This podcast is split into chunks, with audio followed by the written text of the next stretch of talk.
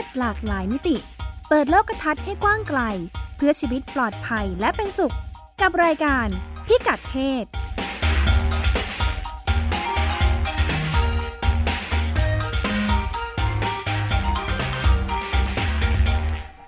ต้อนรับคุณผู้ฟังเข้าสู่รายการพิกัดเพศนะคะ รายการของเราก็พบกันเป็นประจำทุกสัปดาห์ทาง w w w t h a i p b s r a d i o c o m ดำเนินรายการกัน2คนนะคะ จะมีดิฉันนัชดาธราภาค และคุณจิตติมาพานุเตชะ ค่ะ สวัสดีค่ะ ค่ะ เราก็จะรวบรวมเรื่องราว ข่าวคราวอือฮึที่เกี่ยวข้องกับเรื่องเพศ เรื่องสิทธิสุขภาพทางเพศ อนามัยเจริญพันธุ์สิทธิผู้หญิงสิทธิความหลากหลายทางเพศ อะไรที่เกี่ยวข้องกับเรื่องเพศเนี่ยนะคะ ค่ะ มาคุยให้ฟังกันค่ะบางครั้งเวลาเราพูด เรื่องเพศเนาะแล้วค่ะเราก็บอกว่าเออเฮ้ยมันมีองค์ประกอบของเรื่องสิทธิเนี่ยเข้าค่ะมาเกี่ยวข้องด้วยก็เป็นเป็นเพราะว่าหลายอย่างเนี่ยในเรื่องเพศมันถูกตัดสินตลอดเวลาค่ะว่าแบบนี้ถูกแบบนี้ผิดอะไรอย่างเงี้ยค่ะแต่ในความเป็นจริงเนี่ยเอ่อถ้าเราเห็นมันเป็นส่วนหนึ่งของชีวิตจริง ๆ เนี่ยค่ะแล้วแล้วเราก็จะเห็นว่ามันน่ะมีความหลากหลาย เยอะอืมค่ะให้เดี๋ยวอยากเปรียบเทียบง่าย ๆ แบบนี้ การกินเนี่ยอืม เป็นส่วนหนึ่งของชีวิตไหมคุณเป็นรัชดาสิเนาะแน่นอนเลยแล้วคนกินเหมือนกันไหมไม่เหมือนเนาะขึ้นอยู่กับวัฒนธรรมค่ะขึ้นอยู่กับการเลี้ยงดูขึ้นอยู่กับรสนิยมส่วนตัวรสด้วยะนิยมส่วนตัวบริบทขึ้นอยู่กับขงแต่ละวันด้วยเนาะเออบางวันหรอยากกินนั้นใช่บางวันอยากกินนี้ใช่ค่ะ นี่นี่คือสิ่งที่เรียกว่าความหลากหลายค่ะโดยมีเงื่อนไขอาจจะเป็นเรื่องของ เรื่องของสังคมวัฒนธรรมเนาะค่ะสิ่งแวดล้อมเนี่ยนะโอ้แถวนี้ปลูกถั่วเยอะเลยคนก็อืมกินถั่วเป็นค่ะคุ้นชินขอะอไรงอย่างเราเงี้ยเป็นสังคมข้าวเออสังคมข้าวเราก็กินข้าวข้าวอย่างเงี้ยการกินมันเกี่ยวข้องกับวัฒนธรรมอ่าแต่เป็นส่วนหนึ่งของเรื่องเพศชีวิตล่ะเรื่องเพศก็เป็นส่วนหนึ่งเช่นกันอืมแต่ความความอีหลักอีเหลือของมันก็ค่ะคือการตัดสินแล้วก็บอกค่ะว่าอะไรถูกอะไรผิดในเรื่องเพศเนี่ยมันเข้มข้นแล้วก็แข็งแรงมากอืมจนกระทั่งทำให้เราเนี่ยมองไม่เห็นความหลากหลาย แล้วพออะไรที่มัน มันมันผิดจากสิ่งที่เราบอกว่ามันใช่อะค่ะซึ่งน่าแปลกว่ามันเห็นพ้องต้องกันเยอะมากเลยว่าใช่อะอืมเออแล้วพออะไรที่มันออกจากตรงนั้นสักนิดนึงเนี่ยค่ะเราก็จะบอกว่ามันผิดเลยทันทีแบบเนี้ยค่ะนั้นอ่าถ้าเรา เห็นว่ามันเป็นส่วนหนึ่งของชีวิต คล้าย ๆ กับเรื่องกินเนี่ยเราอาจจะต้องเปิดใจกว้างๆว่าเฮ้ยค่ะมันมีความหลากหลายอยู่ค่ะในตัวของมันเอง และเป็นความหลากหลายง่ายๆด้วยนะ แต่แบบค่ะเรื่องเพศมันผิดจากที่ฉันคิดสักนิดนึงอะมันไม่ได้เลยไงอืมบางทีก็คิดว่าคิดเหมือนเหมือนกันนะเอาเข้าจริงๆอาจจะไม่เหมือนก็ได้ถูนะกถูกอืมเราก็พบกันอ่าคิดแบบคิดว่า คิดว่าคนอื่นเขาคิดเหมือนกันค่ะเพราะมันเป็นเรื่องไม่ค่อยได้พูดนะค่ะเออใช่ปัญหาหนึ่งที่ฉันคิดว่าถูกเอาเข้าจริงอืมมันไม่ค่อยได้พูดคุยแลกค่ะเปลี่ยนกันสักเท่าไหร่ งั้นถ้าเรามองเผินๆว่าคนที่ทำค่ะงานหรือการเปลี่ยนแปลงในเรื่องเพศเนี่ยมันคือการเรียกร้องสิทธิ์เนี่ยค่ะอาจจะทำให้เรา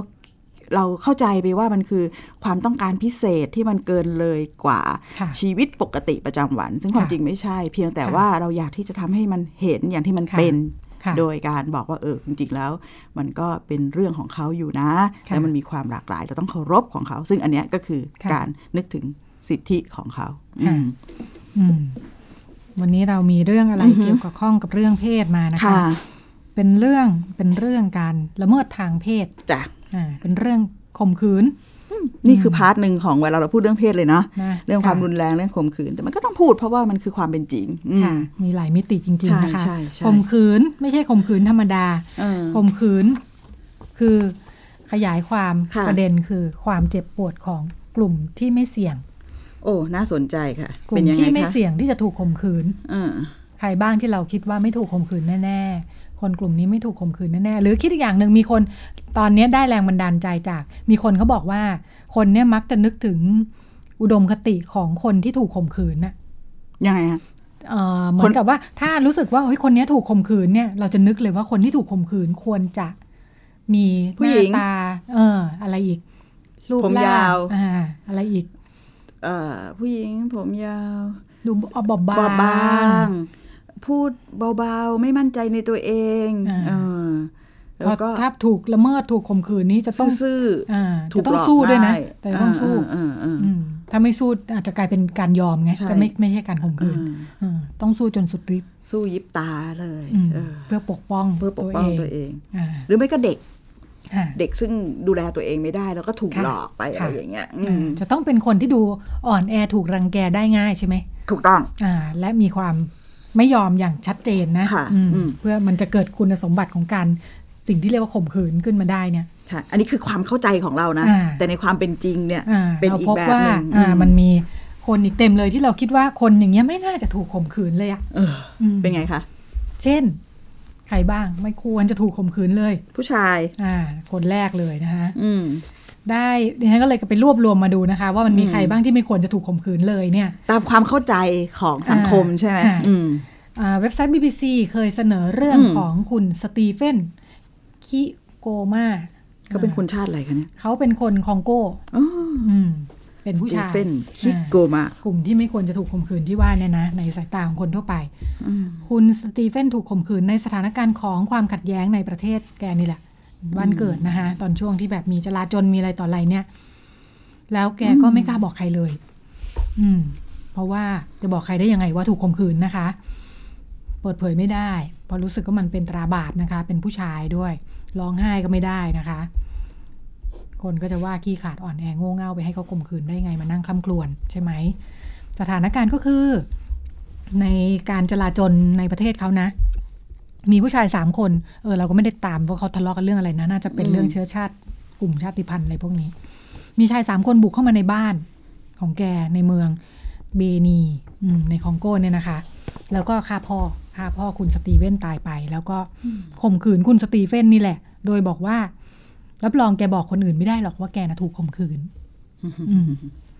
ใช้การข่มขืนเป็นอาวุธชนิดหนึ่งนะคะจนกระทั่งเหตุการณ์เกิดนานแล้ว ปี 2011 คุณสตีเฟนก็อพยพมาที่ค่าย ผู้อพยพออกนอกประเทศนะคะ มาที่ยูกันดาไปหาหมอ เพราะว่าหลังเจ็บนะคะไม่ปวดมีความเจ็บป่วยแต่ไปแล้วพบว่า เออไอเรื่องการถูกข่มขืนนี่มันมันอยู่ในใจมากเลยเนาะอืม ในที่สุดคุณหมอไปเจอเข้าว่ามีปัญหาเรื่องนี้เนี่ย ก็เลยส่งแกไปหา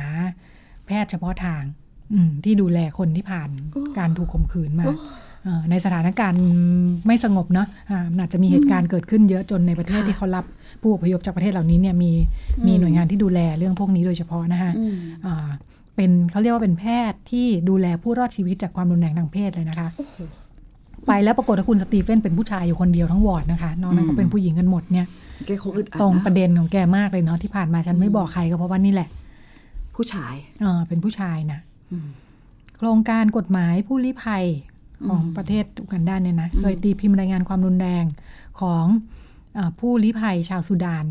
ทางทางของในประเทศยูกันดานะคะค่ะบอกว่าเอ่อ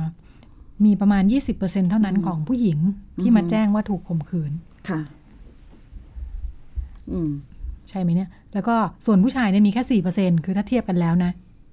อืมอืมอืมอืมอืมคือเห็นชัดว่าผู้ชายน้อยกว่ามากนะคะ บอกว่าที่ผู้ชายพูดเรื่องนี้น้อยเนี่ย เพราะว่าคนก็คิดว่า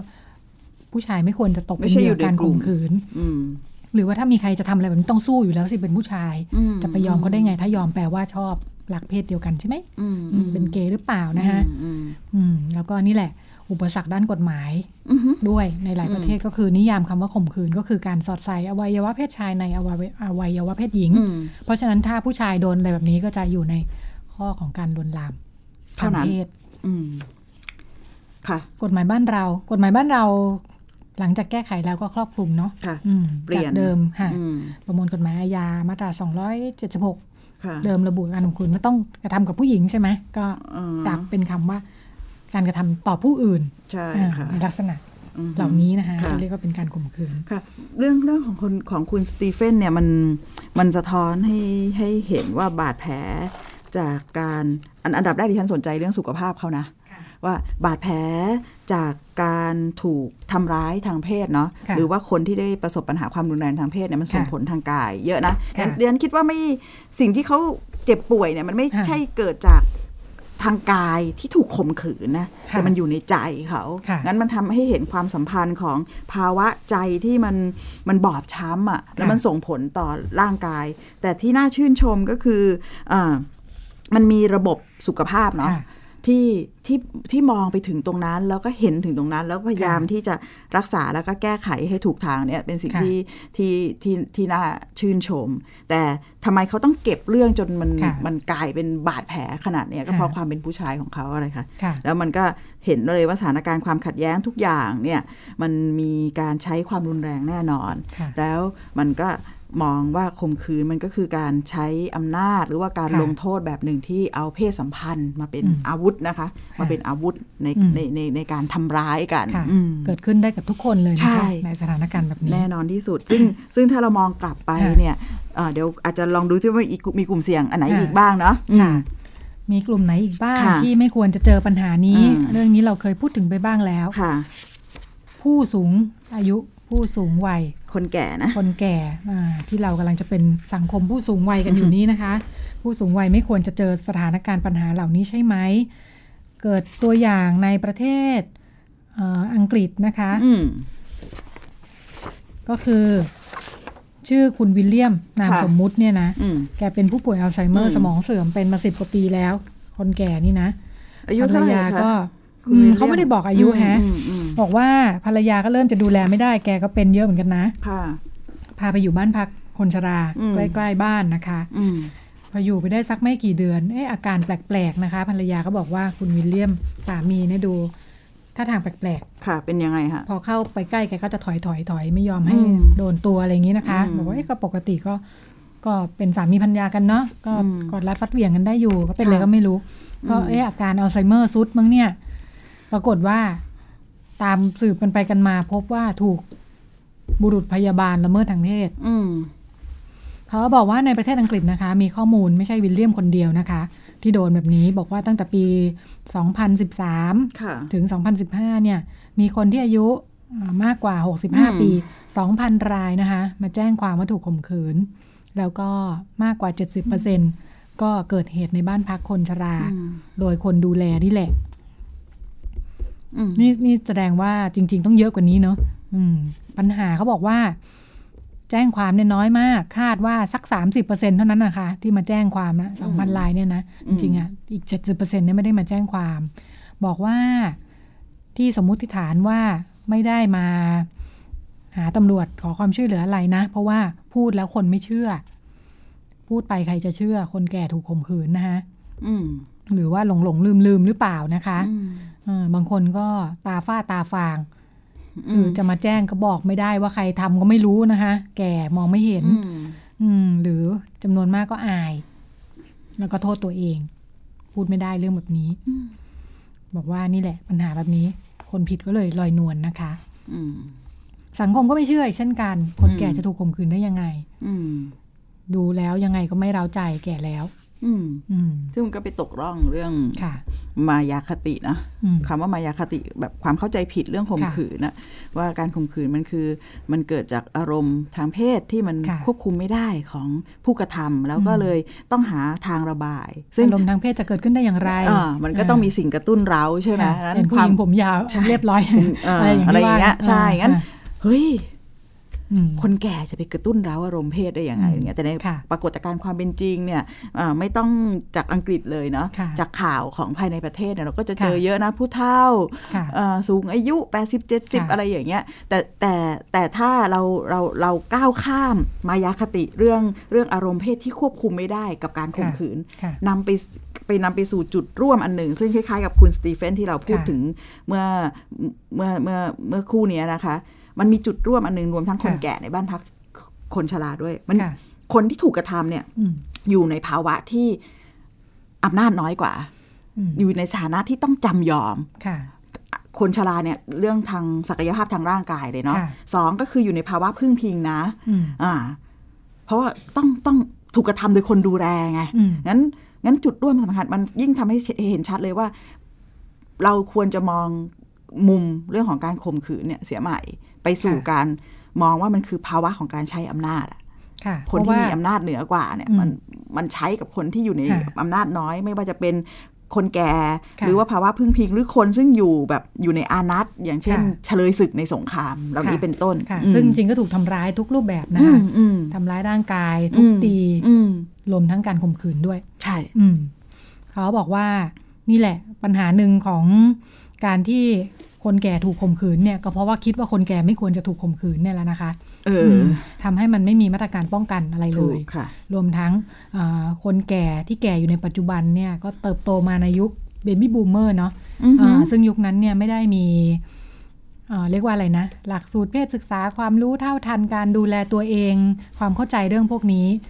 เกิดปัญหาแล้วทักจะษะขอความช่วยเหลือหรืออะไรอืมต่างๆ กันอืมทั้งการป้องกันและขอความช่วยเหลือเนี่ยอืมเอ่อกลุ่มผู้สูงอายุเหล่านี้ก็ไม่มีนะคะค่ะแล้วก็นี่แหละ ถ้าสังคมตระหนักว่านี่คือเอ้ยเป็นกลุ่มที่เกิดปัญหานี้ขึ้นได้เนี่ยอืมมันก็ช่วยดูแลปกป้องได้ใช่แต่พอคิดว่าไม่ควรเกิดค่ะอยู่แล้วก็ปล่อย ถูกอืมค่ะงั้นงั้นการ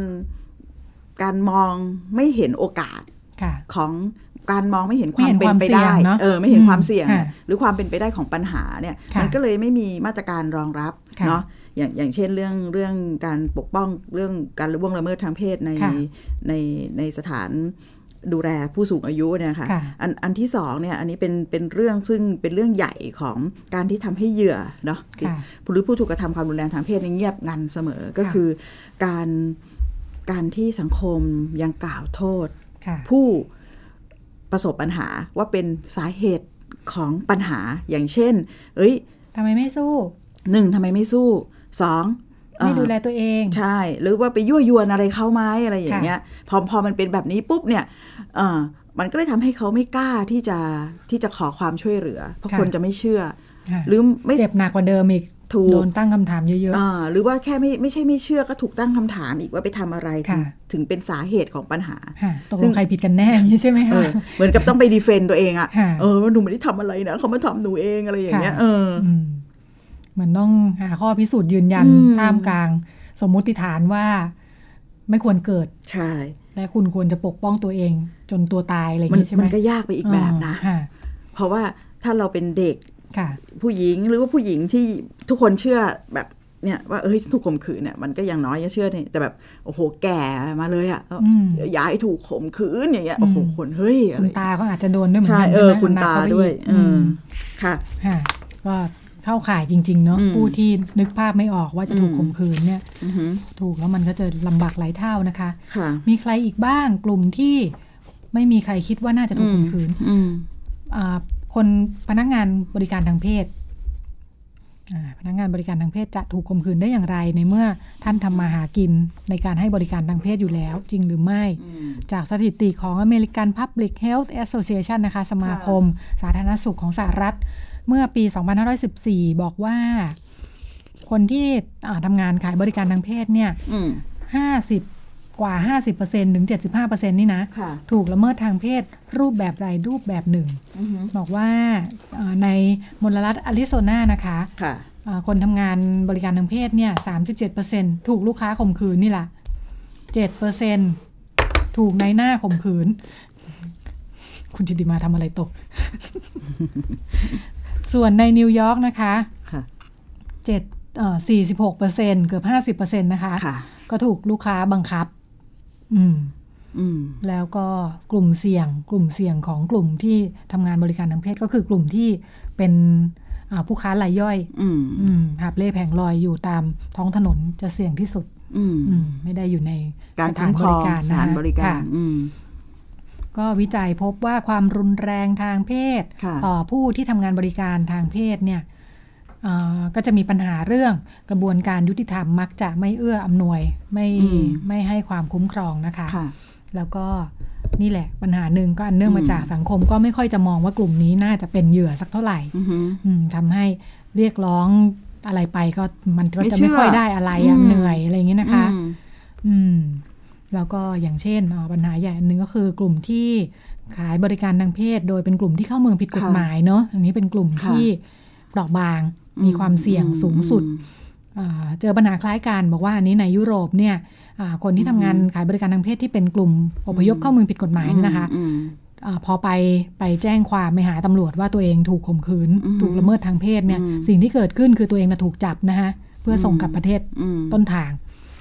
อือหือเพราะฉะนั้นส่วนใหญ่ก็ไม่ไปแจ้งความอือหืออืมแถมมีรายงานด้วยว่าตำรวจนี่แหละเป็นคนข่มขืนอือหือเยอะนะคะอืม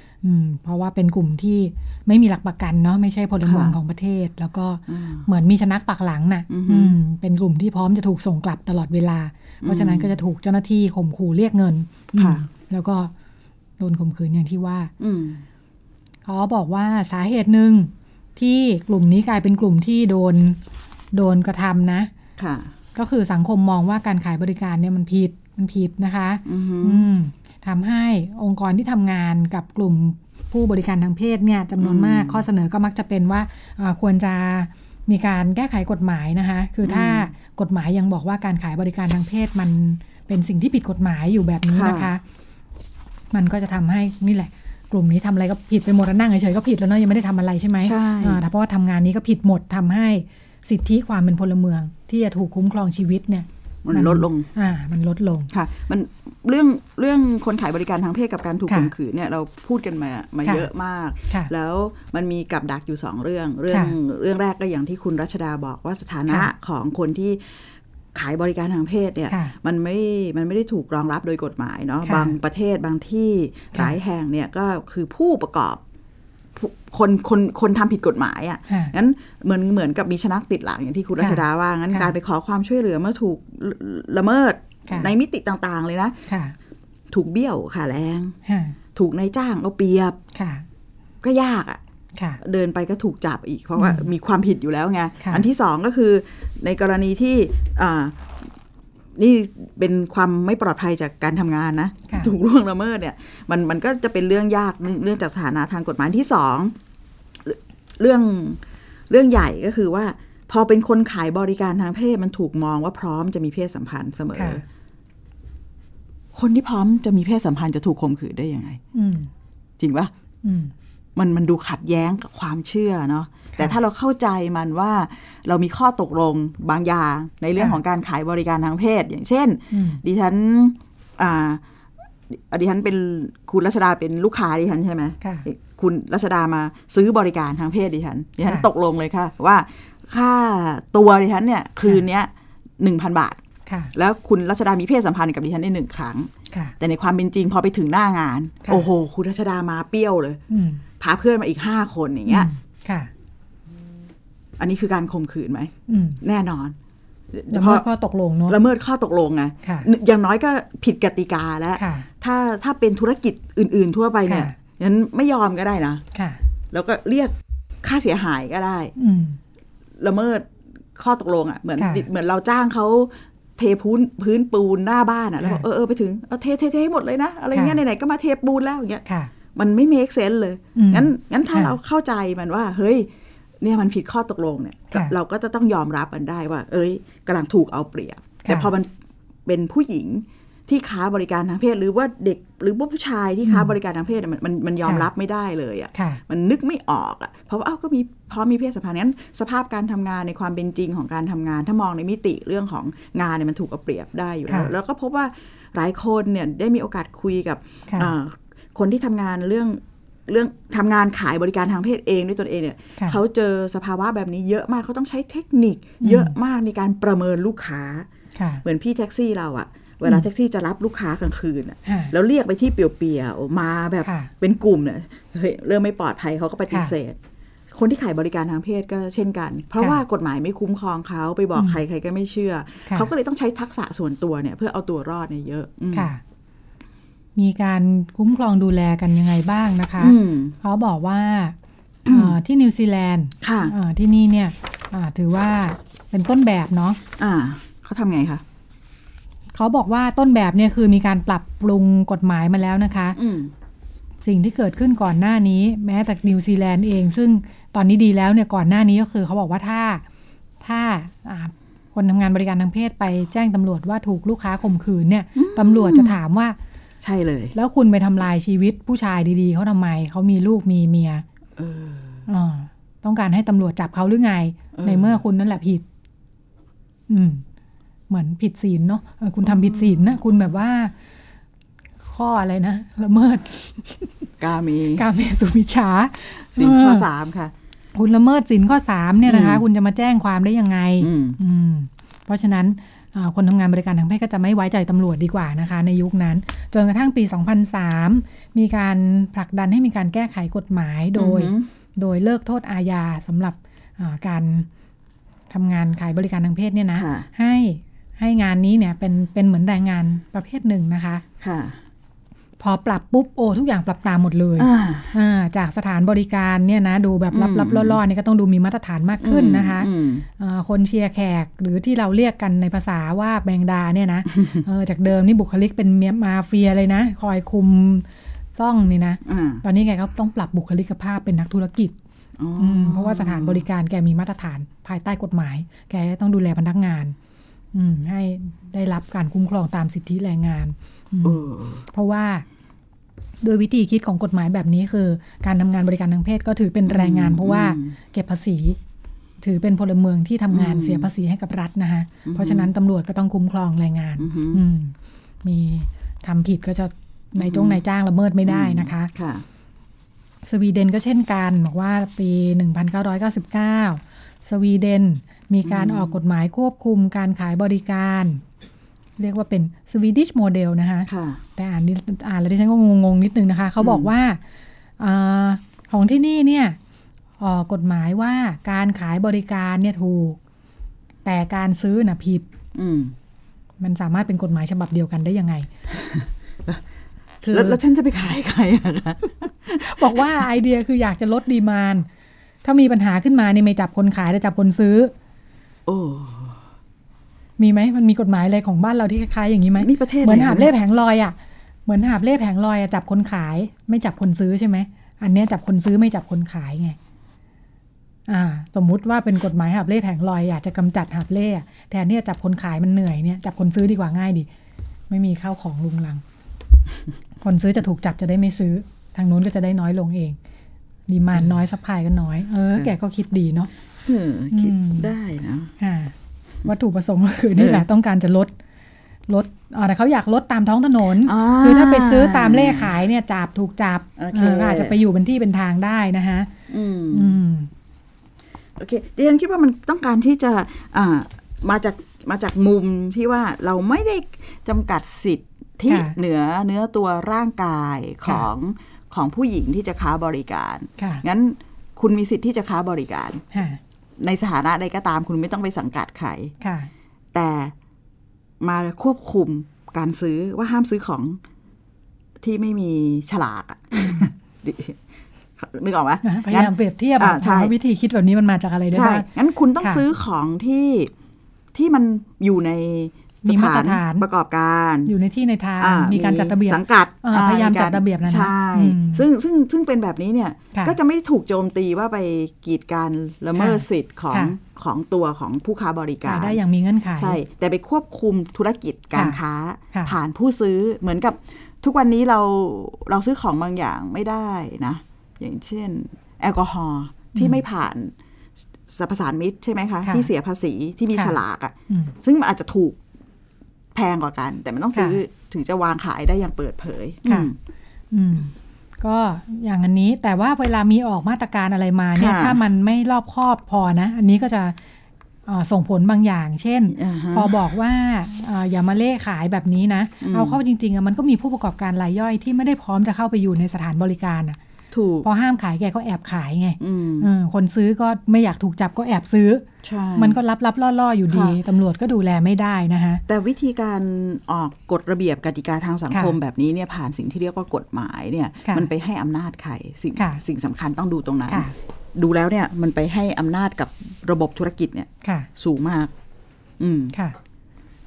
ไปให้อำนาจกับระบบธุรกิจสูงมากงั้นค่ะคนที่มีอำนาจแล้วก็สามารถที่จะทำอะไรก็ได้นะนะค่ะก็คือเจ้าของธุรกิจก็ต้องค่ะขยับไปดูต่ออีกว่าเขามีกฎหมายในการคุ้มครองแรงงานของผู้ค้าบริการทางเพศมากน้อยแค่ไหน ซึ่งค่ะอันเนี้ยมันจะทำให้เกิดการจ้างงานที่เป็นธรรมค่ะเกิดการเอ่อ ในในการดูแลเรื่องเรื่องค่าจ้างแรงงานที่เป็นธรรมมากขึ้นนะคะค่ะอืมหรือว่าถ้าอ่าโจทย์ของคนค่ะทำงานกลุ่มนี้คือต้องการเป็นรายย่อยเนาะอืมเอออมถ้าอย่างนั้นจะจะดูแลกันยังไง ถูกค่ะอ่าเพราะไม่งั้นถ้า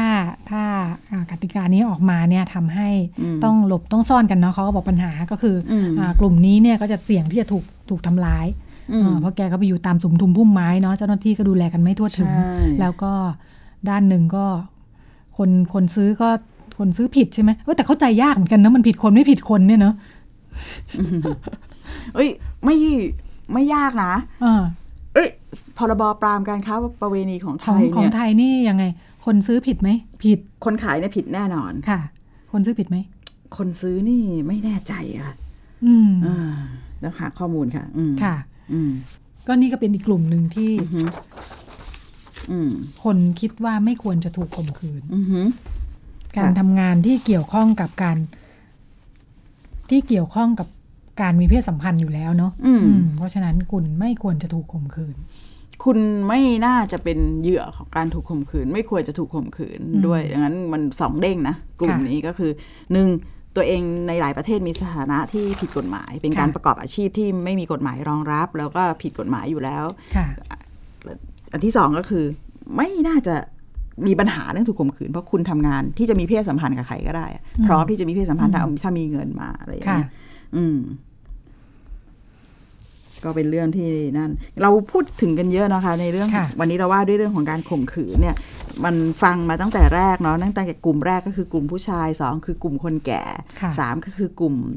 กลุ่มผู้ค้าบริการทางค่ะเพศเนี่ย มันมันมันยิ่งทำให้เห็นว่ากลุ่มเหล่านี้เนี่ย หนึ่งหนึ่งคนทุกคนบนโลกนี้เนี่ยมีอืมโอกาสที่จะถูกข่มขืน ถ้าเราไปอยู่ค่ะในสถานการณ์หนึ่งหนึ่งค่ะสถานการณ์นั้นเนี่ยจุดร่วมสำคัญก็คือ เราอยู่ในสถานะที่เราด้อยกว่าค่ะเรามีอำนาจน้อยกว่า เราอยู่ในเงื่อนไขที่ต้องพึ่งพิง แล้วก็ค่ะอ่าต้องการต้องการความช่วยเหลืออะไรอย่างเงี้ย ซึ่งค่ะซึ่งอันเนี้ยอ่อนแอพึ่งพิงอะไรเงี้ย อันเนี้ย ก็จะชัดเจนมาก เราก็จะพบค่ะว่าถ้าเราวิเคราะห์ตรงเนี้ยเห็นเนี่ยมันก็ทำให้เห็นว่าเรื่องข่มขืนไม่ใช่เรื่องของอารมณ์เพศที่มันจัดการไม่ได้ เพราะว่าค่ะเคยมีคำกล่าวหลายคำนะว่าเรื่องความรุนแรงที่อันเหตุเนื่องมาจากเรื่องเพศเนาะหรือค่ะว่าที่เราพูดว่าเรื่อง gen- gender based violence เนี่ยค่ะค่ะซึ่งซึ่งมันมันมันมันเป็นความรุนแรงอันเนื่องมาจากเรื่องเพศเนี่ยข่มขืนก็เป็นหนึ่งในนั้นด้วยเนี่ยมันเป็นมันอยู่บนเงื่อนไขของของอำนาจที่มันน้อยกว่า อันที่ค่ะสองเนี่ย ผู้ประสบปัญหา ก็ไม่กล้าพูดอยู่แล้วอืมเพราะจะถูกบอกว่าเป็นความค่ะผิดของเขา มีการค่ะตั้งคำถาม มีการตั้งข้อสงสัยกับค่ะคนซึ่งประสบปัญหา ถ้าทั่วๆไปแต่งตัวโป๊ไหมทำไมไปค่ะกับเขาทำไมไม่ระวังตัวอืมแบบนี้มันอยู่ในเนื้อในตัวของของผู้ประสบปัญหาค่ะมาเสมองั้นแค่แค่แค่แค่แค่เราเป็นผู้หญิงแล้วทุกคนเชื่ออยู่แล้วว่ามีโอกาสที่จะถูกข่มขืนเนี่ยค่ะ ไปพูดกับใครก็ยากอยู่แล้ว แต่ยิ่งกลุ่มที่เราพูดมาทั้งหมดเนี่ยยิ่งค่ะพูดยากไปซ้อืมำซ้ำร้ายนะโดยเฉพาะใช่อย่างยิ่งผู้ชายค่ะผู้ชายเนี่ยพูดยากมากนะอืมเพราะมันเหมือนกับมันจะมันมันไม่ใช่แค่ว่า คนไม่เชื่ออย่างเดียวหรอกความรู้สึกจากตัวเขาเองด้วยอะ่ะค่ะเขาก็จะรู้สึกโทษตัวเอง ว่าเฮ้ยทำไมกูไม่สู้ มันดูเหมือนแหย่ มันดูเหมือนเอาตัวไม่รอดอะไรแบบเนี้ยอืมหลายคนก็จะเก็บมันไว้แล้วก็เออค่ะปิดเงียบไว้ดีกว่า เพราะ พูดไปก็ไม่มีใครเชื่อ ปิดเงียบไว้ดีกว่า ก็ได้ไม่ต้องไปเปิดแผลค่ะตัวเองอีก เพื่อจะตอบคำถามคนเยอะแยะมากมายอะไรเงี้ยแต่ขณะเดียวกันเราก็มีข้อเรียกร้องเรื่องอือฮึเอ่อการเพิ่มโทษข่มขืนเป็นประหารใช่ไหมอืมเออแสดงว่าการข่มขืนในลักษณะที่ควรจะเป็นโทษประหารเนี่ยมันต้องเป็นการข่มขืนที่ครบถ้วนคุณสมบัติของการข่มขืนอย่างมากเลยใช่ไหม ด้านหนึ่งก็เหมือนสังคมก็เห็นว่าการข่มขืนเป็นปัญหาที่รุนแรงเนาะจนถึงขั้นที่คนที่ทำเนี่ยควรจะได้รับโทษ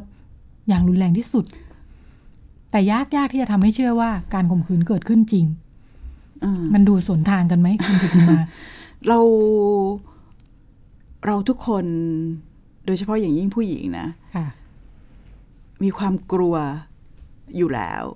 กับการถูกล่วงละเมิดทางเพศนี่ค่ะคิดว่าผู้หญิงทุก คน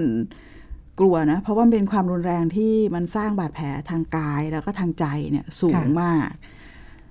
เราอยู่กับความกลัวเรื่องความรุนแรงทางเพศอันนี้สำหรับผู้หญิงเนาะใช่ค่ะอืมอันที่สองก็คือ เมื่อมันเกิดขึ้นแล้วมันเป็นประเด็นค่ะทางสังคมเนี่ย เรายอมรับมันไม่ได้ค่ะ เพราะเพราะเรารู้สึกมันรุนแรง เราไม่อยากให้เกิดกับตัวเราเอง แล้วพอมันเป็นประเด็นทางสังคมมันเกิดขึ้น แล้วเป็น กรณีที่ซึ่งส่วนใหญ่มันจะเป็นกรณีที่มัน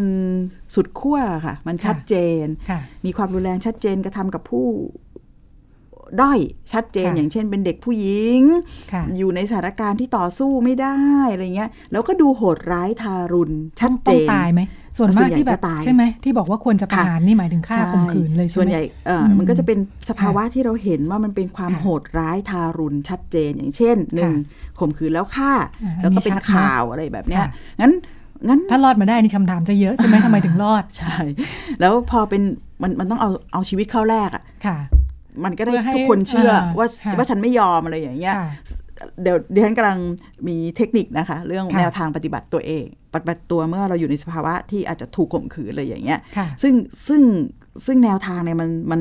มันขัดแย้งกับสังคม ความเชื่อของสังคมในประเด็นที่คุณรัชดาพูดนะอืมว่า มันต้องตายก่อนอะมันถึงจะเชื่อค่ะแล้วมันถึงจะทุกคนยอมรับว่าว่าท่านนี่ได้สู้อย่างสุดฤทธิ์ชีวิตแล้วเป็นคุณสมบัติอะไรหนึ่งของการข่มขืใช่นใช่ไหมแต่ในอืมแนวทางปฏิบัติค่ะค่ะตัวที่เราได้รับคำแนะนำจากทั้งค่ศูนย์ที่ช่วยเหลือผู้หญิงที่ถูกข่มค่ะขืนจากตำรวจ แล้วก็จากเจ้าหน้าที่ในด้านสุขภาพเนี่ยค่ะข้อหนึ่งในนั้นเลยเนี่ยค่ะเขาบอกว่า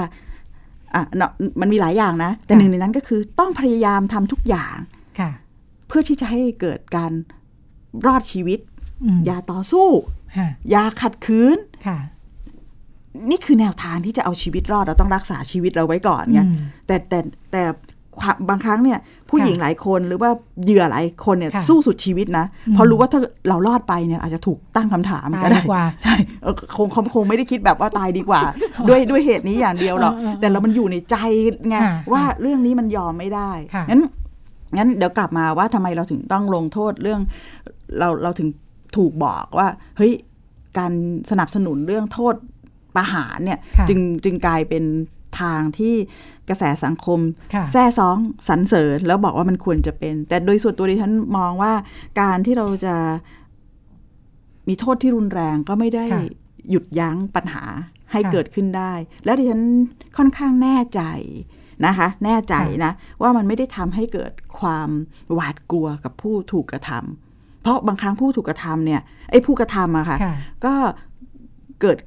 เป็นการเกิดขึ้นเพราะว่าคิดว่าเขาเขาทำได้ แล้วเรื่องนี้เนี่ยเหยื่อ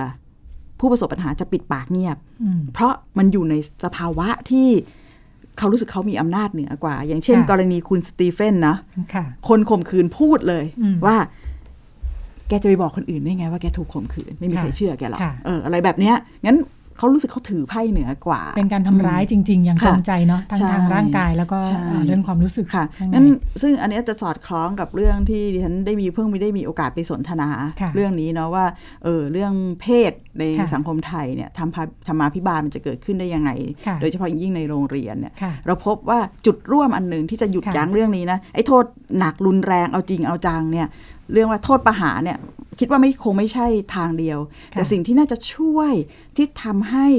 เอ่อปัญหาของการล่วงละเมิดทางเพศโดยเฉพาะอย่างยิ่งเรื่องข่มขืนลวนลามเนี่ยค่ะลดลงเนี่ยนั้นมองมองสองด้านค่ะด้านหนึ่งก็คือมาตรการในเชิงการป้องกันค่ะมันมันก็ควรที่จะมีมีเขาเรียกว่าอะไรนะ ช่องทางในการค่ะรับแจ้งเหตุเนี่ยที่ชัดเจนมากขึ้นค่ะกันกระบวนการรับแจ้งเหตุ รับอ่าเรื่องร้องเรียนต่างๆ เหล่านี้จะต้องจะจะต้องมีที่มีให้มันมีความชัดเจนสองมีเป็นบุคลากรที่เกี่ยวข้องต้องมีความละเอียดอ่อน ลดการตั้งคำถามกับผู้หญิง หรือว่าผู้ประสบปัญหา เพราะกว่าเขาจะรวบรวมความกล้ามาบอกได้ค่ะว่าเกิดอะไรขึ้นกับเขาเนี่ยก็เป็นค่ะเรื่องยากแล้วงั้นเราต้องเข้าใจเรื่องนี้แล้วก็ทำให้เขาเนี่ยมีความมั่นใจค่ะแล้วก็มีความเชื่อมั่นว่าเขาจะได้รับการดูแล ที่จะค่ะที่จะพิสูจน์สู่กระบวนการต่างๆอืมซึ่งกระบวนการยุติธรรมก็ว่ากันไปนะคะค่ะว่าจะต้องเออไม่ไม่ทำให้ผู้หญิงเหมือนกับถูกถูกข่มขืนซ้ำอันนั้นคือคือคือคือเรื่องที่น่าจะต้องมีในในในที่ที่จะทำให้ปัญหาเนี่ยลดลดน้อยลงนะคะอืมค่ะอืม ของอาที่คุณจิติมาพูดถึงไว้ว่าได้ไปร่วมสนทนาประเด็นมีอะไรน่าสนใจอ๋ออืมประเด็นร่วมก็คือค่ะมันจะต้องทำให้เห็นว่าสังคมไม่ค่ะยอมรับเรื่องนี้ค่ะแล้วมีคนจับตาดูคุณอยู่อืมงั้นอย่างเช่นในประเทศอินเดียนะคะค่ะอ่าเขาวิธีการแก้ไขปัญหาเรื่องความรุนแรงในครอบครัวค่ะซึ่งซึ่งโดยทั่วไปเนี่ยความเชื่อของสังคมทั่วไปเนี่ยค่ะก็จะรู้สึกว่าเรื่องผัวค่ะตีเมียอืมเป็นเรื่องปกติเป็นค่ะเป็นขนบของครอบครัวที่จะ ที่จะที่จะสัมพันธ์กันอะค่ะ อย่างเช่นก็ตบสั่งสอนหรืออะไรอย่างเงี้ย ซึ่งค่ะความเชื่อแบบเนี้ยมันทำให้ผู้กระทำเนาะค่ะคือคนที่เป็นสามีเนี่ยจะลงโทษภรรยาด้วยการลงไม้ลงมือเนี่ยก็ถือว่าเป็นเรื่องปกติค่ะซึ่งซึ่งมันไม่ปกติอะนะถ้าค่ะมันตาเขียวช้ำร่างกายบาดเจ็บ ซึ่งมันเยอะมากนะในหลายกรณีเนี่ยคนที่ถูกความถูกกระทำทางร่างกายเนี่ยค่ะงั้นสิ่งที่เขาเปลี่ยน แล้วกลายเป็นสัญญลักษณ์ที่ทั่วโลกก็เอามาใช้ก็คือค่ะการมีนกหวีดอืม ไว้ทำอะไรคะนกหวีดเนี่ยคือคือถ้าคนจะเข้าไปยับยั้งเหตุค่ะตอนเกิดเหตุเนี่ยเดี๋ยวค่ะเดี๋ยวจะได้รับอันตรายด้วยใช่ไหมค่ะงั้นอ๋อค่ะทั้งหมู่บ้านเนี่ยอืมเขาก็จะแจกนกหวีดค่ะมีการอบรมผู้หญิงนะอืมแล้วก็แจกนกหวีดทุกหมู่บ้านทั้งค่ะกับสมาชิกทุกครอบครัวค่ะที่ที่ผ่านการอบรม แล้วทุกคนมีข้อตกลงร่วมกัน ว่าว่าถ้าบ้านไหน มีการตีเมียเกิดค่ะขึ้นค่ะมีความรุนแรงในครอบครัวเนี่ย ให้เราหยิบนกหวีดขึ้นมาค่ะแล้วก็เป่าปี๊หมายถึงหมายถึงผู้ที่พบเห็นหรือว่าผู้ที่ถูกกระทำผู้พบเห็น อ๋อค่ะ แทนที่จะต้องเข้าไปเองใช่ไหม ใช่ค่ะแล้วมันก็จะมีการเป่านกหวีดค่ะจากบ้านนี้บ้านนี้บ้านนี้ส่งต่อไปค่ะทั้งหมู่บ้านชุมชนเนี่ยอืมเสียงนกหวีดก็จะดังลั่น สิ่งที่เกิดขึ้นก็คือผู้ชายจะหยุด ค่ะ เพราะเขารู้แล้วว่ามีคนจับตาดูอยู่ แล้วก็สังคมค่ะไม่ยอมรับการกระทำของเขา หลังจากนั้นก็จะมีคนซึ่งเข้าไปแทรกแซงและให้ความช่วยเหลือค่ะอันนี้คือกระบวนการทางสังคมที่บอกว่าฉันจะไม่ยอมรับปัญหานี้ไม่ยอมรับความรุนแรงนั้นในบ่อยครั้งเนี่ยเวลามันมีการทำเขาเรียกค่ะเขาเรียกอะไรคะเวลาเอากล้องไปแอบถ่ายแล้วก็ให้มีเหมือนคนมามาจำลองสถานการณ์เนี่ยอืมสถานการณ์แบบนั้นอำกันไหมแบบอำกันไหมเออเหมือนเหมือนเหมือนเหมือนแบบค่ะวิดีโออัมกันเนี่ยค่ะ ในในที่สาธารณะเนี่ยกรณีค่ะผัวตีเมียคนอืมทะเลาะกันแล้วเอ๊ะค่ะอย่ามายุ่งเรื่องของแฟนเนี่ยเราก็ยังพบปฏิกิริยาที่ค่ะหลากหลายของผู้คนบางคนเฮ้ยอย่าไปยุ่งเขาบางคนก็ไม่ได้นี่คือความรุนแรงอะไรอย่างเงี้ยอืมนี่นี่คือสิ่งซึ่งค่ะเราในฐานะสมาชิกสังคมเนี่ยจะต้องมีทักษะแล้วก็อ่าที่จะเข้าไปให้ความช่วยเหลือ หรือว่ามีมีมีมุมมองต่อปัญหาที่มันถูกต้องเนาะค่ะว่าเฮ้ยเรื่องนี้ปล่อยปล่อยไม่ได้ยอมไม่ได้งั้นงั้นพอเป็นแบบนี้เนี่ย ปฏิกิริยาของสมาชิกในสังคมมีผลมากค่ะต่อการเฝ้าระวังปัญหาเนี่ยที่ที่ดิฉันกำลังจะบอก เรื่องความรุนแรงทางเพศค่ะตั้งแต่เรื่องของการลวนลามจนถึงเรื่องของการข่มขืนเนี่ยค่ะนี่ก็เป็นหนึ่งในในเรื่องที่ เรามีส่วนช่วยได้นะคะค่ะโดยเฉพาะอย่างยิ่งถ้าเราอยู่ในสถานะที่จะต้องดูแลในเชิงองค์กรหรือมาตรการทางสังคมค่ะเราพบว่าการลวนลามทางเพศในในสถานศึกษาเนี่ยมันจะยุติได้เนาะหรือมันจะทำให้ลดลงได้เนี่ยถ้าสถานศึกษาเหล่านั้นมีมาตรการที่ชัดเจนอืมนี่ถือว่าเป็นการป้องกันที่ได้ผลหนึ่งโดยการบอกเลยว่าอะไรทำได้อะไรทำไม่ได้อืมเป็นแนวปฏิบัติค่ะ อันที่สองมี การตั้งคณะกรรมการค่ะตั้งกลไกในการตรวจสอบข้อร้องเรียนที่เป็นธรรม อย่างเช่น ในสมมติว่ามีคนบอกว่าคุณรัชดาเนี่ยไปลวนลามอ่านายบี คุณรัชดามีคนร้องนะนายบีมาร้องว่าคุณรัชดาไปลวนลามเขาค่ะซึ่งจะจริงไม่จริงไม่รู้ แต่ค่ะกระบวนการที่จะพิสูจน์ว่า ระหว่างคุณรัชดากับนายบีเนี่ยเรื่องราวมันเป็นยังไงเนี่ยอันเนี้ยถ้าเป็นเป็นกระบวนการที่มันค่ะชัดเจน มีคณะกรรมการมีแนวทางชัดเจนอันเนี้ยมันจะทำให้ปัญหาเนี่ยมันมันมันลดน้อยลง เพราะค่ะเขารู้ว่าเขาเขาทำไม่ได้มันมีคนจับตาดูอยู่อืมมันมีกลไกที่จะพิสูจน์อยู่อันเนี้ยค่ะแล้วที่สามก็คือบ่อยครั้งเราพบว่าเรื่องเล็กๆ คือบางครั้งการข่มขืนเนี่ยซึ่งส่วนใหญ่มันเกิดขึ้นจากคนใกล้ชิดนะคะ ไม่ใช่คนแปลกหน้า แล้วเรื่องมันไม่ได้ปุ๊บปั๊บค่ะ คุณรัชดาค่ะมันมีอ่า การก่อตัวของมันอืมจนกระทั่งถึงจุดที่ใช้กำลังไปสู่การค่ะข่มขืนเนี่ยค่ะผู้หญิงหรือว่าผู้ถูกกระทำพยายามที่จะส่งเสียงตั้งแต่แรกค่ะแล้วค่ะแต่กระบวนการมันไม่มีอ่าเครือข่ายทางสังคม คนรอบตัวเนี่ยที่จะละเอียดอ่อนและมีทักษะเพียงพอค่ะที่จะฟังแล้วก็นำไปสู่การผ่อนหนักเป็นเบาอืมบ่อยครั้งเราก็พบว่า มันไม่มีพื้นที่ให้พูดคุยอะบางคนแบบไม่แน่ใจคนนี้เริ่มมาค่ะเริ่มเริ่มทำเริ่มทำให้เรารู้สึกอึดอัดเข้ามาอย่างเช่นหลายหลายกรณีนะคะ เพื่อนค่ะในกรณีแบบที่ทำงานเนี่ย เราเราได้มีโอกาสฟังผู้หญิงหลายคนว่า มาเฝ้าตอนเย็นอืมเริ่มจากการส่งอีเมลมาจีบค่ะอยากไปด้วยปฏิเสธไม่ดีกว่าพี่ไอ้สมมติค่ะนะก็เริ่มมาเฝ้าที่หน้าประตูตอนเย็น เริ่มต้องหลบเพื่อนให้เพื่อนหลีกให้อะไรเงี้ยค่ะเราถ้าเรามันถ้าเรามองมันในแค่มิติว่าไอ้หนุ่มคนนี้กำลังมาจีบสาว มันก็ค่ะเห็นแค่นั้นอืมแต่เราเริ่มเห็นว่าเฮ้ยนี่เริ่มละเมิดค่ะความเป็นส่วนตัวทำให้เขาไม่สะดวกสบายใจ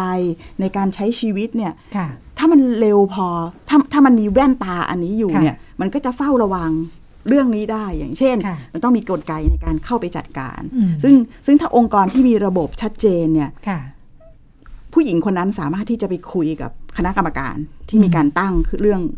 ตั้งขึ้นมาแล้วก็ขอค่ะให้ตักเตือนแบบเนี้ยค่ะค่ะนี่นี่คือเรื่องของการสร้างมาตรการทางสังคมเพื่อเพื่อตัดปัญหาและผ่อนค่ะหนักเป็นเบาไปได้เออเฮ้ยอันนี้ได้ไม่ได้อืมอะไรอย่างเงี้ยมันบางครั้งเรื่องเรื่องนี้มันถ้าเรามองไม่เห็นแล้วมันไปไปไม่ได้มีกฎกติการ่วมทางสังคมที่จะเป็นแนวปฏิบัติเนี่ยมันก็จะเป็นเรื่องเรื่องยากอืมแล้วหลายหลายอย่างเนี่ย พอมันเป็นเรื่องแบบนี้ซึ่งมันมันเนียนๆและเป็นเรื่องที่เกิดขึ้นกับคนรู้จักคนใกล้ตัวค่ะเนี่ย สิ่งที่ผู้หญิงจะคิดเสมอเฮ้ยเราคิดมากคิดไปเองไหมอะไรอย่างเงี้ยหรือว่าในกลุ่มเพื่อนผู้หญิงมาคุยกันพูดกันใช่ไหมเฮ้ยแก แกแค่ไปอะไรนักหนาแล้วเขาอาจจะไม่สนใจแกจริงก็ได้อืมหรือว่าอย่าไปคิดว่าตัวเองหน้าตาดีนะจะมีคนมาชอบอะไรแบบเนี้ยอืมซึ่งซึ่งวิธีคิดแบบเนี้ยมันยิ่งทำค่ะให้ผู้หญิงเริ่ม หาเหตุผลว่าตัวเองคิดมาก ทั้งที่ใจมันบอกว่าไม่ใช่อะไรอย่างเงี้ยค่ะอืมแสดงว่าไม่ใช่แค่กลุ่มที่อ่าดูไม่มีความเสี่ยงเนาะใช่ในทั่ว ๆ ไปเราก็ดูเหมือนไม่ได้มีมาตรการอะไร ใช่ค่ะ ที่ชัดเจนสักเท่าไหร่งั้นสิ่งที่เราในเราซึ่งเป็นสมาชิกในสังคม ซึ่งอาจจะค่ะกลายเป็นทั้งคนที่ถูก เกิดขึ้นกับตัวเราเอง หรือคนรอบค่ะข้าง จะเกิดขึ้นกับคนรอบข้างเนี่ย มันความตระหนักถึงปัญหา แล้วก็ความเร็วต่อการ ให้ความสำคัญต่อต่อต่อสัญญาณ หรือว่าค่ะบางอย่างที่มันเป็นจุดเริ่มต้นเนี่ยจึงจะเป็นจุดจุดสำคัญมาก อย่างเช่นเออเฮ้ยพอเพื่อนคนหนึ่งมาบน่นว่าค่ะอึดอัดไม่สบายใจจากพฤติกรรมของคนนี้ ซึ่งรู้สึกว่าเราเริ่มถูกคุกคาม ถูกล่วงละเมิดความเป็นส่วนตัวเนี่ยมันมันจะต้องมีการมีการฟังอะค่ะ แล้วก็ให้คำแนะนำที่ดี มันก็จะไม่ใช่แค่แก๊งเพื่อนสาวที่จะไปคอย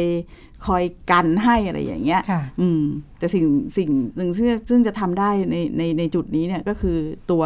ผู้ประสบปัญหาเองก็ต้องสื่อสารโดยตรง มันจะมีหลายระดับค่ะระดับแรกเนี่ยนะคะยันเคยเคยมีโอกาสได้ได้ไปเข้าอบรมเนาะเรื่องการป้องกันเรื่องของการร่วงละเมิดทางเพศในที่ทำงาน มันมี 3 ระดับค่ะอืมระดับแรกเนี่ยเป็นการสื่อสารโดยตรง เขาก็จะบอกนะค่ะให้สื่อสารความรู้สึกว่าเออ เราไม่สะดวกสบายใจนะ ที่ค่ะคุณทำแบบนี้อันนี้กับคู่กรณีใช่เนอะคู่กรณีค่ะขอให้คุณค่ะทำแบบนี้แบบนี้ได้ไหมอะไรอย่างเงี้ยค่ะถ้าขั้นตอนแรกสื่อสารกับคู่กรณีไม่สำเร็จค่ะเนี่ย ก็ต้องแจ้งอืมบอกเพื่อนคนที่เกี่ยวข้องค่ะอ่าแล้วก็บอกให้เห็นว่าเราเราอย่างเป็นทางการอะไรเงี้ยค่ะแล้วถึงขั้นสุดท้ายเนี่ยก็ต้องทำเรื่องเพื่อเพื่อ ขอความช่วยเหลือจากองค์กรหรือหน่วยงานต่างๆค่ะเหล่านี้เป็นต้นอืมค่ะเอ๊ะอย่างวันวันที่คุณจิติมาไปคุยกับอ่าเรื่องของโรงเรียนนี่ค่ะในโรงเรียนเองเขามีมาตรการ เฝ้าระวังหรือว่าดูแลเรื่องนี้ยังไงบ้างไม่มีค่ะค่ะมันมันไม่มันเท่าที่คุยเนี่ยมันยังไม่มีอย่างเป็นระบบแล้วเราก็ค่ะแล้วแล้วเราก็พบว่าไม่ใช่แค่เด็กผู้หญิงนะ ที่ถูกค่ะเรื่องละเมิดทางเพศค่ะก็อย่างที่ว่านะคะ เด็กผู้ค่ะชายก็ก็มีโอกาสที่ประสบปัญหา แล้วก็ไม่ใช่เด็กผู้ชายอย่างที่เราคิดว่าเฮ้ยต้องเป็นเด็กกระตุ้งกระติ้ง เด็กที่มีค่ะลักษณะเหมือนกับเป็นอ่า ตุ๊ดหรืออะไรอย่างเงี้ยแต่เป็นค่ะเด็กผู้ชายมีโอกาสเกิดขึ้นได้เสมอ ระบบที่ชัดเจนยังไม่มีแล้วก็โดยระบบของกระทรวงศึกษาเองเนี่ยเรามีหน่วยช่วยเหลือเฉพาะกิจเนาะค่ะซึ่งอยู่ส่วนกลางอืมแล้วก็จะทำหน้าที่เข้าไปแก้ปัญหาเมื่อเกิดเหตุจากโรงเรียนต่างๆ จากที่ต่างๆ งั้นกระบวนการเนี่ยมันก็ยังเป็นกระบวนการที่อยู่ส่วนกลาง ไกลเนอะมากเลยเนาะใช่สมมุติว่าเกิดเหตุขึ้นในโรงเรียน ค่ะ ที่อำเภอนู่นอย่างนี้เนาะอืมอืมแล้วเขาก็ เป็นค่ะหน่วยเล็ก ๆ เองนะคำว่าค่ะหน่วยเล็ก ๆ ก็คือกำอัตรากำลังเจ้าหน้าที่มันไม่สามารถที่ไม่จะได้วิ่งไม่ได้เป็นมีเจ้าหน้าที่ในส่วนภูมิภาคด้วยใช่ไหมคะใช่ค่ะ แต่แต่เขาก็ทำงานประสานกับทางค่ะศึกษาธิการจังหวัดศึกษานิเทศอะไรของเขากันไปอะนะคะ แต่ค่ะสำหรับดิฉันดิฉันมองว่า อันนี้มันคือการการแก้ไขปัญหาแบบยังรวมศูนย์อยู่ดีงั้นค่ะสิ่งซึ่งกระทรวงศึกษาน่าจะ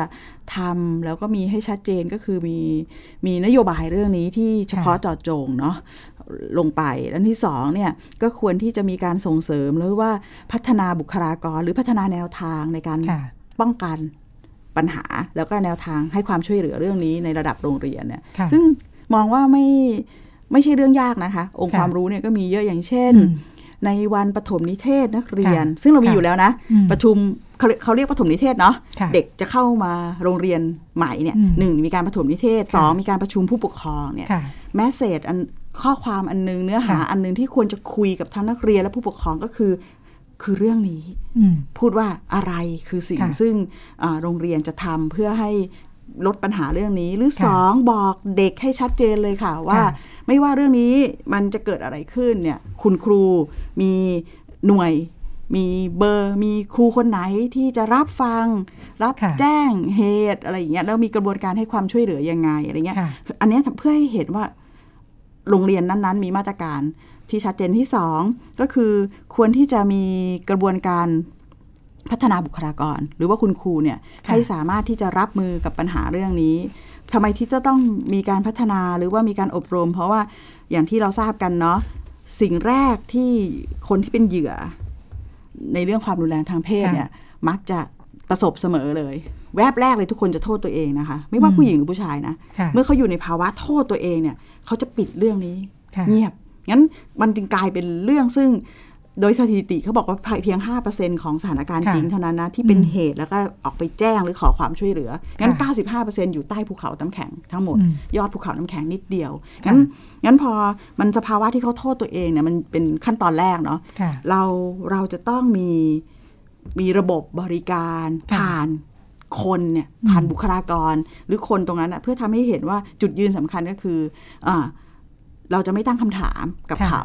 แต่เราจะช่วยเหลือสิ่งที่เขาเป็นปัญหาเนี่ยอืมการพัฒนาบุคลากรเรื่องค่ะนี้จึงจึงสำคัญและจำเป็นอืมค่ะ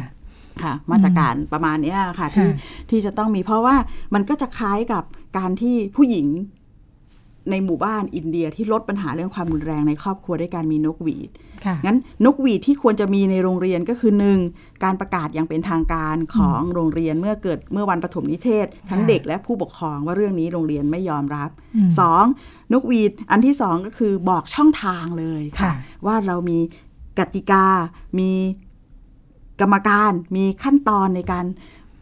ตรวจสอบเรื่องนี้ถ้าเกิดปัญหายังไง และค่ะจุดยืนของโรงเรียนก็คือหนึ่งเพื่อให้เกิดความยุติธรรม แล้วก็สอบสวนข้อมูลอย่างเป็นจริงอืมซึ่งซึ่งทุกโรงเรียนต่อไปนี้เนี่ยสำหรับการค่ะทำงานเพื่อทำให้เด็กมีมีเรื่องเพศ เอ้ยมีชีวิตทางเพศที่มันมันได้รับการดูแลเนี่ยค่ะฉันมองว่าโรงเรียนควรมี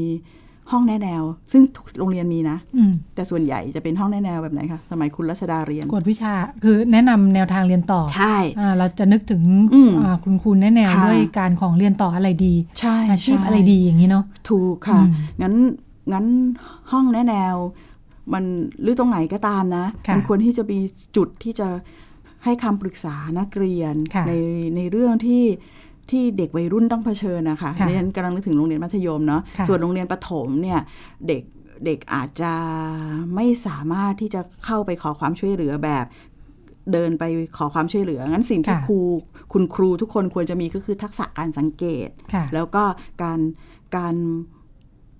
เร็วพอที่จะเห็นค่ะการเปลี่ยนแปลงของเด็กที่มีโอกาสที่จะถูกล่วงละเมิดทางเพศ ซึ่งอันเนี้ยเป็นมาตรการคุ้มครองป้องกันที่โรงเรียนในระดับ ประถมต้องมีอะค่ะค่ะอืมอืมอืมอันนั้นเฉพาะกลุ่มที่จริงอืๆมแล้วเราก็เห็นอยู่ว่ามีความเสี่ยงเนาะใช่อืมค่ะยังไม่ค่อยได้มีมาตรการดูแลกันสักเท่าไหใช่ร่แล้วมันก็เป็นการพูดกันทุกครั้งเมื่อเกิดค่ะประเด็นปัญหามา แล้วเราก็แล้จะวนึกได้ว่าเอ๊ยยังไม่ได้ทำอะไรใช่ไหมถูกตอนต้องนั้นถูกต้องค่ะ ลืมไปแล้วค่ะเรื่องแล้วที่เกิดขึ้น แล้วปัญหามันซับซ้อนมากขึ้นเรื่อยๆ เพราะว่า ค่ะเอ่อความรุนแรงที่มันชัดอย่างข่มขืนเนี่ยมันมีผู้ค่ะถูกกระทำมีเหยื่อมีความรุนแรงชัดเจน แต่ค่ะกรณีเรื่องความสัมพันธ์ระหว่างครูกับนักเรียนในโรงเรียนเนี่ยค่ะมันนัวๆกันไงอืมซึ่งอันเนี้ยค่ะมันยิ่งยากไปใหญ่งั้นมาตรการอย่างค่ะที่ดิฉันเล่ามาเนี่ยยิ่งยิ่งจำเป็นมากค่ะๆในในตอนนี้ค่ะโดยเฉพาะอย่างยิ่งที่ปรึกษาค่ะหมายถึงอาจจะเป็นเรื่องศูนย์ ให้คำปรึกษาชีวิตวัยรุ่นในโรงเรียนอะไรอย่างเงี้ยนะคะนี่คิดค่ะว่าอืมยิ่งยิ่งจะเป็นขึ้นนะค่ะ เพราะชีวิตเด็กในสังคมนี้มันซับซ้อนมากขึ้นค่ะและต้องการตัวช่วยเยอะขึ้น พอฟังแบบนี้แล้วทำให้รู้สึกเลยเนอะว่าจริง ๆ แล้วความรู้อืมเรามีมากพอเนอะใช่เออจากการทำงานของกลุ่มที่เกี่ยวข้องกับเรื่องพวกนี้ใช่ค่ะพอมีปัญหาขึ้นมาเราก็จะนึกออกว่าเอ๊ะควรจะทำอย่างนั้นอย่างนี้อย่างโน้นอืมแล้วก็อืมจะเป็นข้อเสนออาสำหรับอ่า หน่วยงานที่เกี่ยวข้องในภาพค่ะใหญ่ๆเนาะที่จะดูแลคนได้เยอะอืมอืมอืมก็หวังว่ามันจะเกิดขึ้นได้เนาะด้วยการค่ะส่งเสียงอย่างน้อยคนในสังคมมีความเข้าใจ และใช่คิดว่าอะไรที่เป็นสิ่งที่ควรจะเรียกร้องจากอ่าคนที่น่าจะมีหน้าที่รับผิดชอบนะคะอือฮึอืมรวมทั้งการที่สังคมจะลุกขึ้นมาช่วยกันดูแลลงถูมืกอลต้องงมาค่ะอย่างงั้นที่คุณจุติมาอย่างวันนั้นในเวทีเสวนาเขาก็ค่ะพูดกันว่า เฮ้ย มันอาจจะไม่ต้องรอใครสั่งอะเรื่องค่ะเนี้ยมันมันโอ ทำเคได้ทันทีอยู่เหมือนกันนะ ใช่ มันค่ะเหมือนกับมาตรการทางกฎหมายค่ะมาตรการทางนโยบายเนี่ยต้องมี เพื่อค่ะเป็นหลังพิงและเป็นแรงสนับสนุนให้คนค่ะที่อยากทำรู้ว่าทำได้ แต่มันดูอยู่ไกลเหมือนกันนะใช่ค่ะอืมแต่สิ่งที่มันค่ะทำได้เลยเนี่ยค่ะถ้าเราคอนเซิร์นถ้าเราตระหนักรู้ว่าเฮ้ยอันนี้คือปัญหา แล้วเรามีค่ะเป้าหมายว่าเราอยากทำให้สังคมในโรงเรียนเป็นสังคมค่ะที่มีความปลอดภัย แล้วก็คุ้มครองเด็กได้ค่ะในทุกเรื่องโดยเฉพาะอย่างยิ่งเรื่องเพศเนี่ยค่ะมันสามารถลงมือทำได้ค่ะผ่านการที่คณะครูกลุ่มเล็ก ๆ หรือว่าทีมงานค่ะบางคนเนี่ยพยายามตั้งขึ้นมาค่ะ เพราะเราได้มีโอกาสคุยกับครูนะ บางคนนะค่ะเอ้ยนักเรียนบางคนเขาบอกว่าโรงเรียนเขาไม่มีระบบอะไรเลย มีแค่ค่ะครูคนเดียว คุณอืมครูคนเดียวแค่นั้นที่ก็บอกเอาอยู่เลยว่าไหมอืมที่บอกว่าค่ะมีแฟนไม่ผิดอืมค่ะ แล้ววันหนึ่งเนี่ยเขาเจอปัญหานะค่ะเรื่องเรื่องการเรื่องเพศสัมพันธ์แล้วก็ไม่ได้ป้องกัน เขารู้เลยว่าครูคนนี้จะไม่ด่าเขาอืมเพราะเขามีเพศสัมพันธ์กับแฟนเขาไปปรึกค่ะษา แล้วแล้วคุณครูก็ได้มีโอกาสฟังปัญหาของเด็ก แล้วก็ช่วยค่ะเหลือได้ทันท่วงทีต่างๆเหล่านี้เป็นต้นนะค่ะคะถ้ามีอย่างเป็นระบบมีหลาย ๆ คนก็ยิ่จะงดีมากเลยใช่นะคะแค่ใช่คนเดียวก็ช่วยเด็กได้ถูกไม่น้อยแล้วค่ะอืมหมดเวลาแล้วในที่สุดค่ะอ่ารายการพิกัดเพศก็พบกับคุณผู้ฟังเป็นประจำทุกสัปดาห์ค่ะนะคะ ในเวลา 8-9นาฬิกาทุกวันจันทร์อืมออนไลน์ครั้งแรกแล้วหลังจากนั้น รับฟังย้อนหลังได้ทุกตอนเลยค่ะทาง www.thaipbsradio.com อือฮึวันนี้ดิฉันรัชดาธราภาค และคุณจิตติมาพานุเตชะ ลาคุณผู้ฟังไปก่อนพบกันใหม่สัปดาห์หน้าค่ะ สวัสดีค่ะค่ะ สวัสดีค่ะ ติดตามรับฟังรายการย้อนหลังได้ที่เว็บไซต์และแอปพลิเคชันไทย PBS Radio ไทย PBS Radio วิทยุข่าวสารสาระ เพื่อสาธารณะและสังคม